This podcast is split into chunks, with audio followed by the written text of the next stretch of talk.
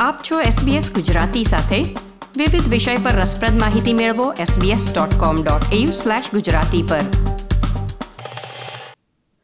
બે હજારની સાલમાં સિડનીમાં ઓલિમ્પિક રમતોત્સવ યોજાયો. તે ઘણા લોકો જાણે છે. પણ શું જાણો છો એ જ વર્ષે?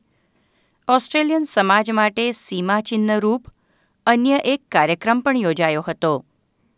અઠ્યાવીસમી મે બે હજારને રોજ અઢી લાખ લોકોએ સિડની હાર્બર બ્રિજ પર કૂચ કરી હતી.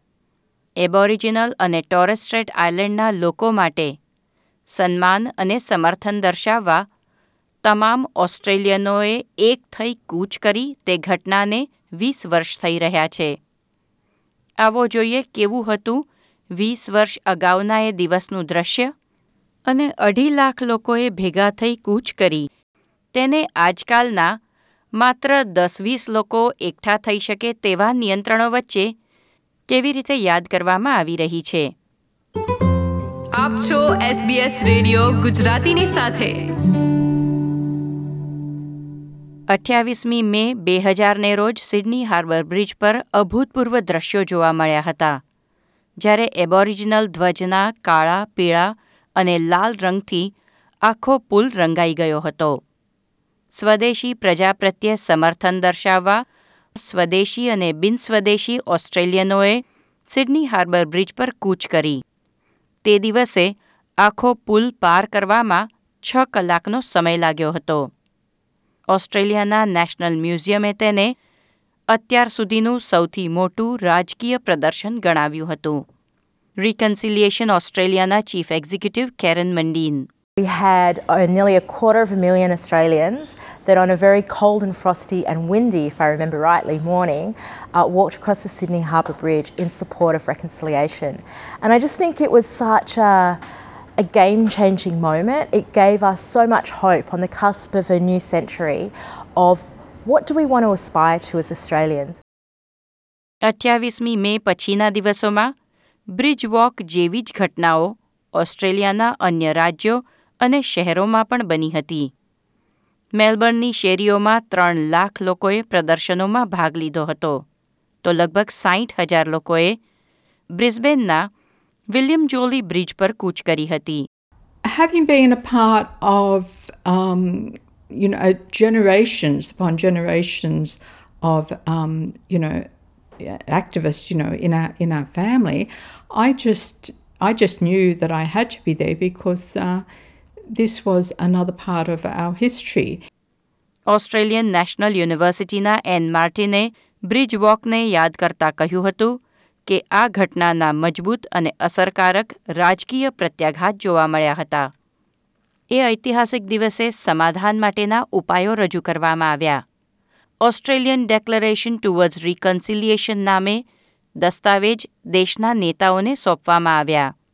આ વર્ષના રિકન્સિલિએશન વીકનો થીમ છે પાછલા વીસ વર્ષમાં આ મુદ્દે થયેલો વિકાસ બે દાયકામાં ઓસ્ટ્રેલિયાએ આ ધરતીના મૂળ નિવાસીઓને ન્યાય આપવા શું પગલાં લીધા છે We know that we're pushing and calling for the Uluru Statement from the heart to have our voices enshrined in the Constitution.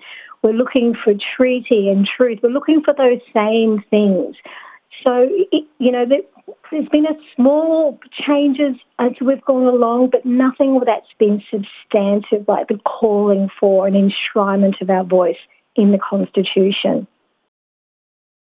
પશ્ચિમ ઓસ્ટ્રેલિયાના લેબર સેનેટર પેટ ડોટસને એનઆઈટીવીને આપેલ મુલાકાતમાં કહ્યું હતું કે કોરોબરી ટુ થાઉઝન્ડને પગલે જીવનના દરેક ક્ષેત્રના લોકો અન્યાય સામે તેમની સાથે ઊભા રહેવા તૈયાર થયા છે સેનેટર ડોટસન જોકે કહે છે કે આદિવાસીઓના અધિકાર માટે સંધિ કરાર કરવા અને સમાધાન સુધી પહોંચવા ઓસ્ટ્રેલિયાના લોકો તો તૈયાર છે પરંતુ રાજકીય નેતૃત્વ ખૂટે છે તેમનું માનવું છે ખરેખર તો સંયુક્ત રાષ્ટ્ર અથવા તેના જેવા કોઈ નિષ્પક્ષ હસ્તક્ષેપની જરૂર છે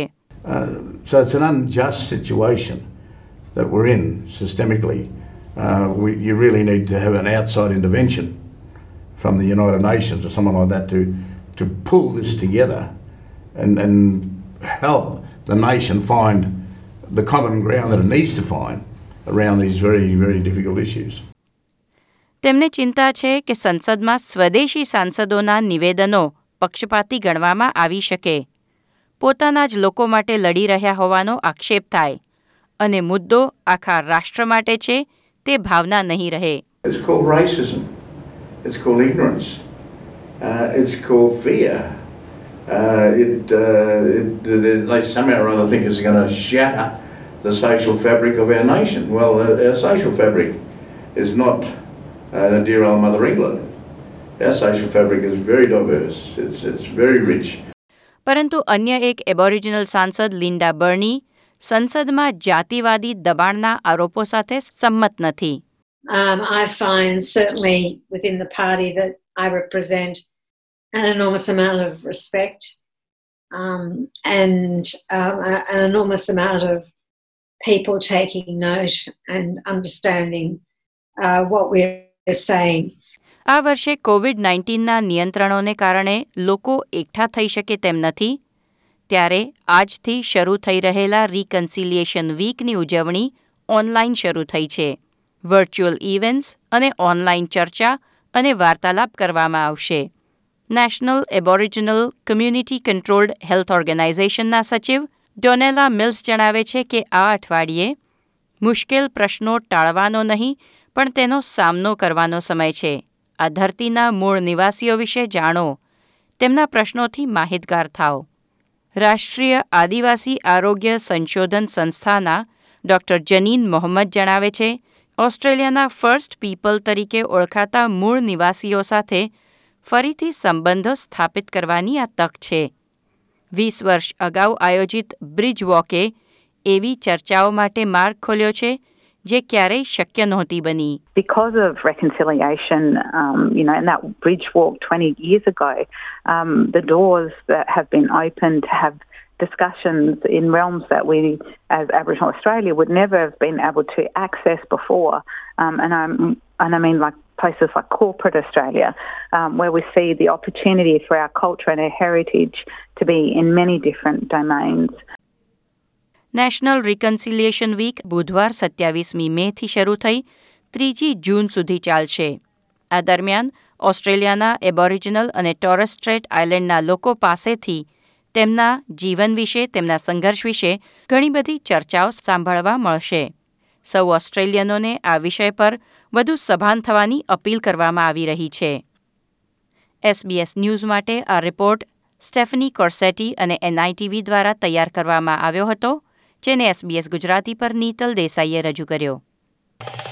લાઇક શેર, કોમેન્ટ કરો. એસબીએસ ગુજરાતીને ફેસબુક પર ફોલો કરો.